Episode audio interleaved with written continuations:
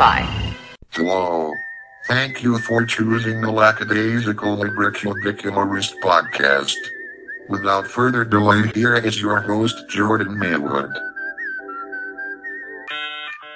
Hello, welcome to the Liberal Cube. My name is Jordan Maywood, and I am the Lackadaisical Liberal Cubiculus.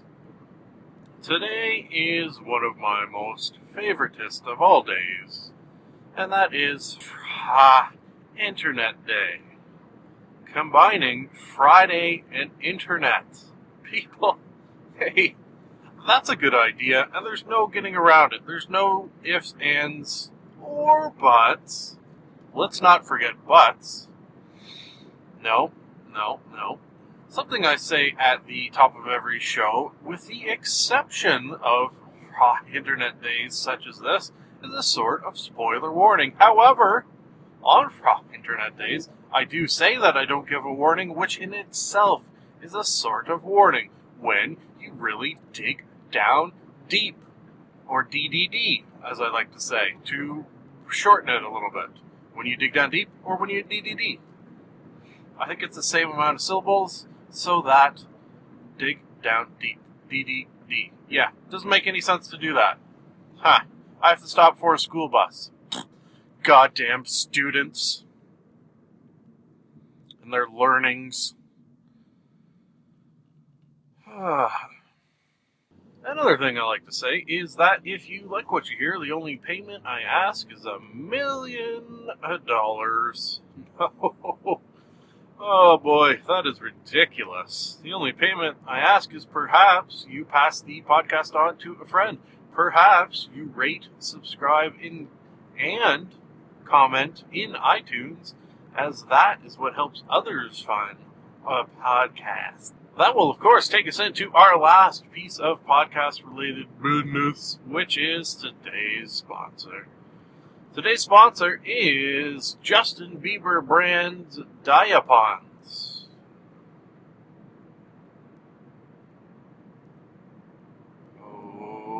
Once again, today's sponsor is Justin Bieber brand Diapons, combining the best of diapers and tampons.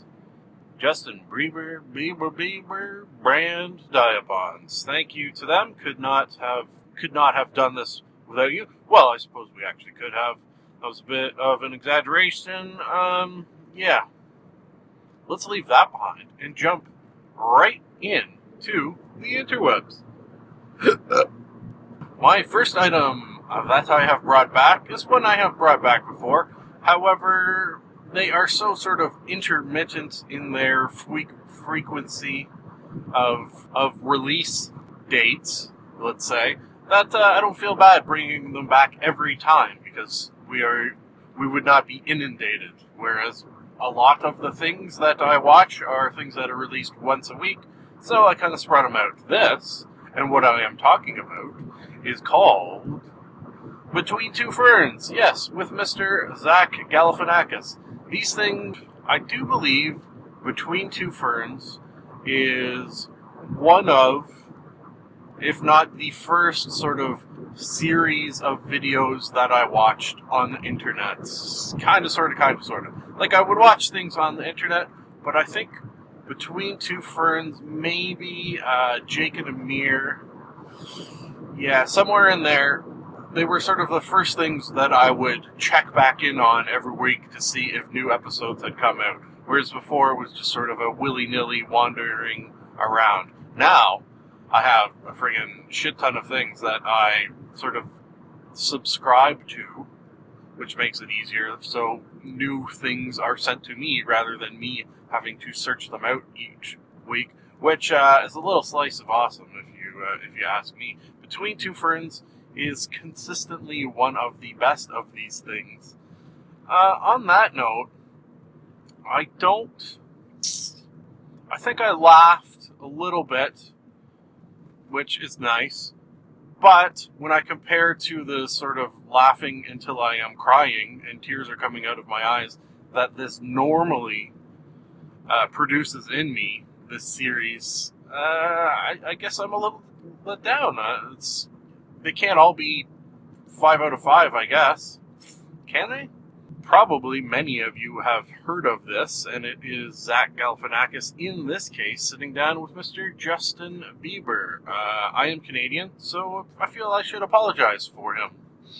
Quite often, these uh, interviews, let's call them, will consist of Mr. Zach Galifianakis berating his guests and making fun of them, sometimes under his breath, sometimes directly to their face. In this case, um, there was a spanking involved, which looked like Mr. Zach Galifianakis was getting into pretty good. now they they had the camera in such a way that you couldn't tell, I suppose, but uh, it kind of looked like he got a little serious there, got a little too in character. Which you know, can you blame him? Some of the jokes, and I won't give anything away, but sort of ran the gamut from saying that he is seven years old How does he like his Happy Meals? Mm-hmm. Uh, I think my favorite one that got the biggest laugh from me was along the lines of, uh, "So your career is going very well. You've had um, three different hairstyles, and uh, you know, have you done anything else?"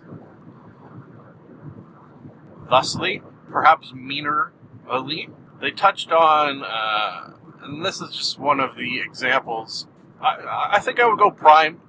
Yeah, probably prime example of Justin Bieber douchiness was when he went to the Anne Frank Museum. He wrote in the guest book that he believed that Anne Frank would be a fan of his, aka a believer. That is pretty, I think, sickening yeah, yeah. Let's, let's go with that sickening that he did that. The interview ended with Zach Galifianakis saying, Do you remember that show, You Can't Do This on Television, in which people used to get slimed? So, at that point, you're led to believe that Justin Bieber is going to get a bucket full of slime on him, right? Well, it may or may not have happened. Huh? I'm going to leave I'm going to leave that behind without, uh, you know, spoiling it 100%. Just a, a mild spoiler, not a 100% spoiler. What do you think of that?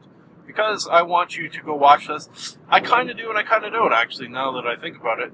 Just because there are much, much better examples of this formula than this one. So, what you could do is watch this one and then watch other ones and see how much better they are. Yeah, how about that? Okay, next I have for you, for your listening pleasure, question mark, and edumacation, exclamation points. A couple of TED Talks. Ooh. Two, count them two. First one is, why is our IQ points higher than our grandparents? Or something to that effect. This was a very interesting talk from a very interesting individual who I should have written down his name, but the goddamn name curse has prevented me from doing so.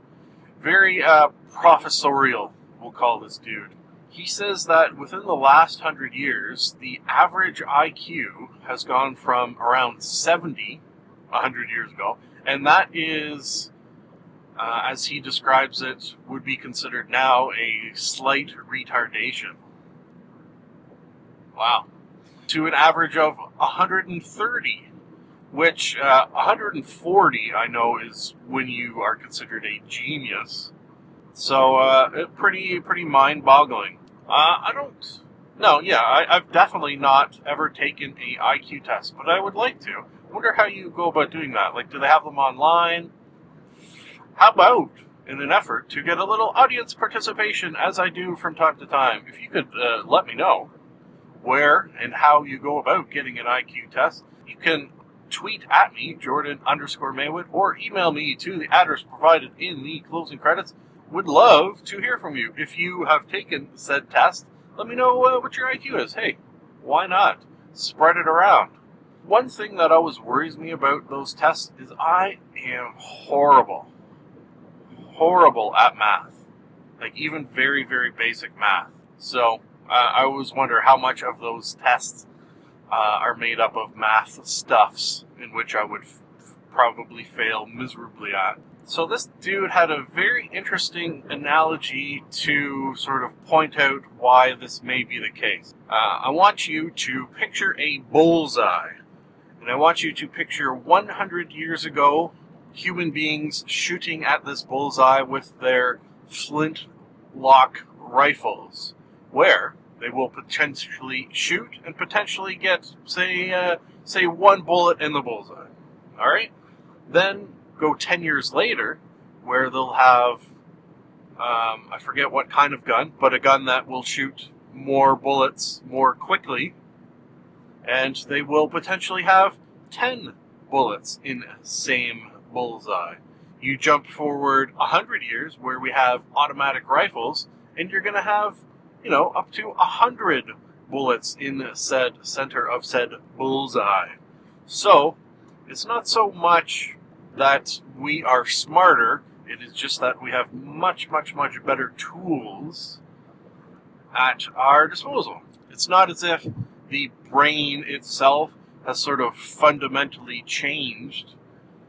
Uh, it's still, uh, I, think he, I can't remember if he did or not. I, I think he said if you cut the brain out of a modern day human and cut the brain out of a human from a hundred years ago and looked at them from a sort of purely biological standpoint, there wouldn't be any difference. They'd kind of look the same. He pointed out that 100 years ago, um, human beings lived in a sort of very concrete world where they analyze everything through their everyday experiences. So, if you are, you know, Farmer Joe, your everyday experience are is farming.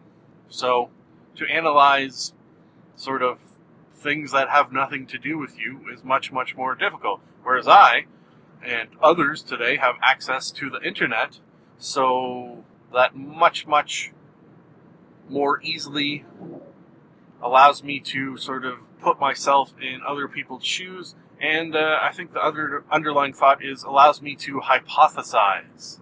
So I can think, what if I was living in China? What if I was living in China today uh, how would my life be different? Whereas he points out if you were to ask someone from 100 years ago to picture themselves living in China and what it would be like, quite often the response would be along the lines of, What? That's a stupid question. I have no idea. How would I have any idea what that would mean? Whereas I can, you know, kind of ponder and think on the subject, which makes potentially uh, human beings today more moral, just in the sense that we are better able to put ourselves in other shoes. So you are much less likely to sort of, uh, let's say, degrade a human being if you can picture being the same human being. So that's why, although racism is not gone, it's a little bit better than it was 100 years ago. There's no denying that. And he points out this, that this is one of the reasons why. Very interesting. Lastly, he points out that human beings today are not better IQ wise in every area compared to our, let's say, ancestors of 100 years ago. 100 years ago, people would know more of their pasts. Whereas now, quite often, people of, say, my generation or younger, maybe, maybe even older, um, quite often don't know anything about past wars or sort of past major events, and uh, I can see that being true. My knowledge of history is probably one of my weaker areas, if I had to guess. Yeah, I think that's safe to say. And I think that's probably safe to say for a lot of people that their knowledge of history, even a hundred years ago, is uh, is pretty slim. Like, uh, if you ask me what life was like in 1913, uh, there's not much I could tell you about it, really. I think that will be, yes, a good spot to enter for now. I will come back this afternoon. For you, it will not be that long because I will edit at the points in which I am at work. You're welcome. Uh, I'll have one more TED Talk, uh, definitely one more item, perhaps two more items. I don't know. We'll see if we have time we're always sort of on a bit of a deadline on internet days. But that is to be expected because the interwebs are just bursting with goody goody goodness. So it's hard to pick and choose those shiny, shiny pearls to bring back for your listening pleasure. Folks, that will leave one final thing to say before I head in and do eight hours of work. And that is, oh my god. I love you, dearies. I'm a fool to do your dirty Working, working, working. And we're back. We are back! We are back! We are back! We are back! Back! Back! We are back! Back in action! Hello again. Eight hours of work completed. Which means we're going to jump right back into the free internets with uh, very little preamble. Really, when you think about it, the only preamble I am doing is what I've just said, and am saying right now, and will stop saying momentarily. Item the third is another TED Talk. We have talked about TED Talks on this podcast quite frequently. Something that always comes up is usually what pulls me in to these TED Talks is the TED Talk titles. TED Talk titles have a way of being fun to say, just right off the bat. Please, please say it for yourself. TED Talk titles, TED Talk titles, TED Talk titles. It's fun to say. So that combined with that said TED Talk titles are quite often things that once you hear or read, you're going to think to yourself, huh, I wonder uh, what that means. I want to delve a little deeper. In this case, the title was Confessions of a Depressed Comic.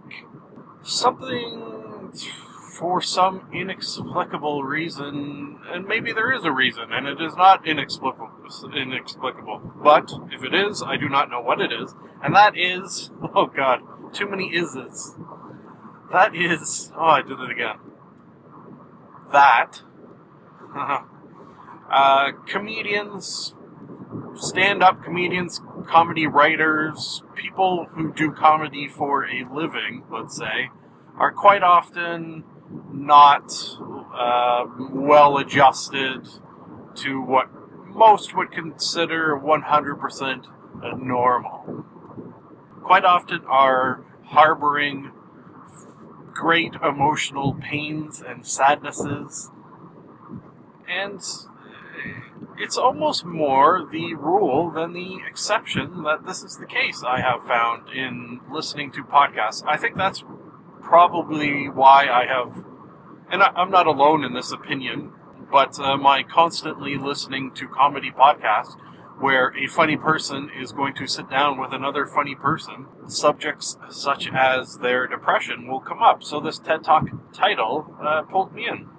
Shit, I just realized that I forgot to write down the gentleman giving this TED Talk. His name is Comedian. Joe Comedian. Yeah, that's his name. Do not question that fact, please. He wanted to point out several things, but I, I think one of the main takeaways you should have of this talk are, are, are two, and the two that I wrote down, coincidentally. They are depression and sadness are two different things, and that's what a lot of people don't understand. Being sad when bad things are happening is sadness. It is normal. It's expected. When your life is going very, very well and you are unhappy and sad, huh, that is depression. So it doesn't doesn't necessarily need anything to set it off. You could be having the time of your life, and yet these thoughts will come about that um, are not good and make you feel bad and can send you into a deep and depressing spiral of depressionness. Not good. Not good. Another thing is that uh, people don't want to talk about this. There's a lot of shame surrounding this subject. People who suffer from depression quite often will keep it to themselves, which is, in the long run, I can verify, a horrible, horrible idea because keeping it to yourself means you have to deal with it by yourself, which is just impossible. And in the long run, can have devastating consequences. Ooh. This sort of subject in general has come up from time to time on the podcast, and I've, uh, I don't want to say I've pussyfooted around it, but I haven't come right out and said what I am about to say, and that is that I suffer from depression. I've hinted at it, I've not denied it. Uh, I don't think I've come right out and said it. Maybe in the almost 200 episodes I have, but I don't, I don't recall doing it. But uh, I thought this was a sort of perfect opportunity with this TED Talk title to just say that uh, you are not alone. You are someone who, despite having an awesome life, as I do, occasionally still suffer from uh, bouts. They call them bouts of depression. So, you know, there you go. Cat's out of the bag, if you will. Perhaps at some point, perhaps not, I will uh, get into a little more detail with regards to my own impression, which is filled with many and varying and perhaps interesting to other details. However, uh, maybe not something that I want spread around willy nilly, as I have a job and a wife and a life and a friends. So, you know, why don't I leave that with that and move into something a little more comical, a little more funny, a little less serious.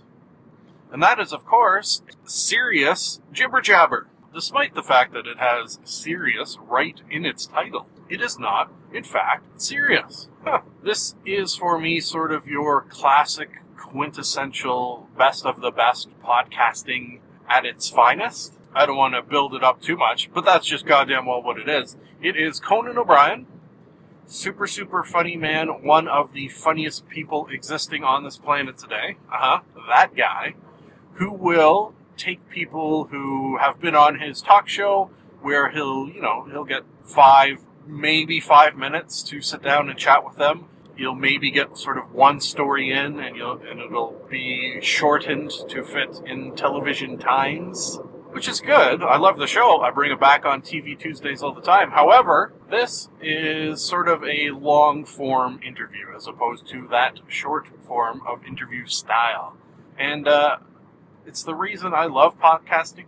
One of the reasons I got into this podcasting biz, although for me it's not really biz so much as funds. And uh, I think Conan does a smart thing in here with this in that he he sort of prefaces these interviews with well the word serious is sort of your indicator there that it's not 100% jokes 100% of the time where that's kind of what it is on the talk show.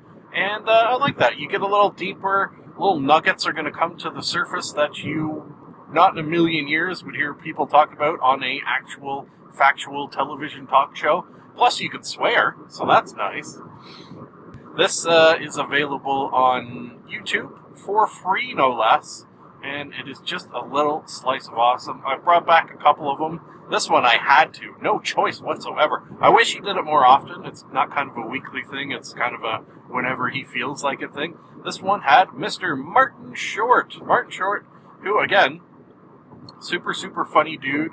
And I think if you look, this is perhaps not the nicest thing in the world to say about Martin Short, mm, but I don't think it's me necessarily either. And that is that I think if you look at Martin Short's movie career, you might not be blown away 100% of the time with some of the movies he has done as far as generating laughs. Okay? That's about as mean a thing as I say on this podcast. And uh, I don't think it's crazy mean to say that. Okay? Okay.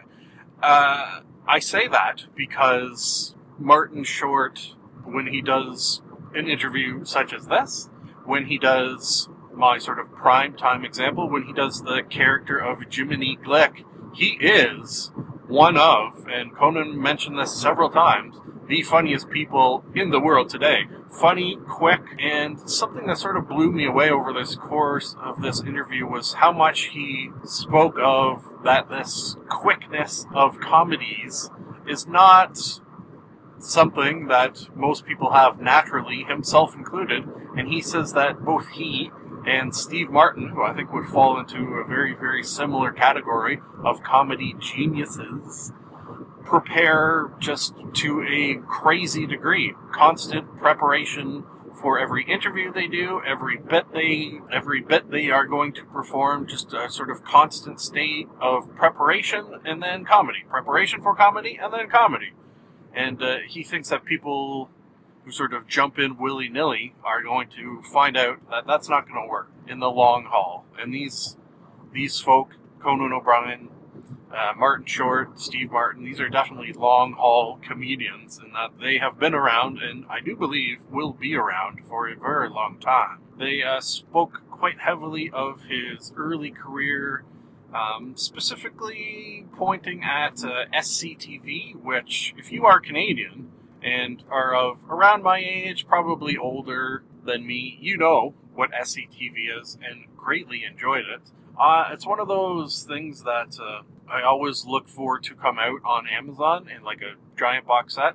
I don't buy, and I learned my has- my lesson over the years that when it comes to television, don't ever buy individual seasons. Wait until the show is off the air and then buy it in a box because you are going to potentially get a cool looking box that they come in and at the very least save a shit ton of money doing it that way. So I'll, I'm always have my eyes peeled for SCTV and if I ever see it in a box such as that, I will definitely uh, pick it up and bring it back on a TV Tuesday. It's a sketch comedy a la kind of sort of Saturday Night Live, but not really. And they kind of talked a little bit about that because Martin Short went from SCTV to Saturday Night Live.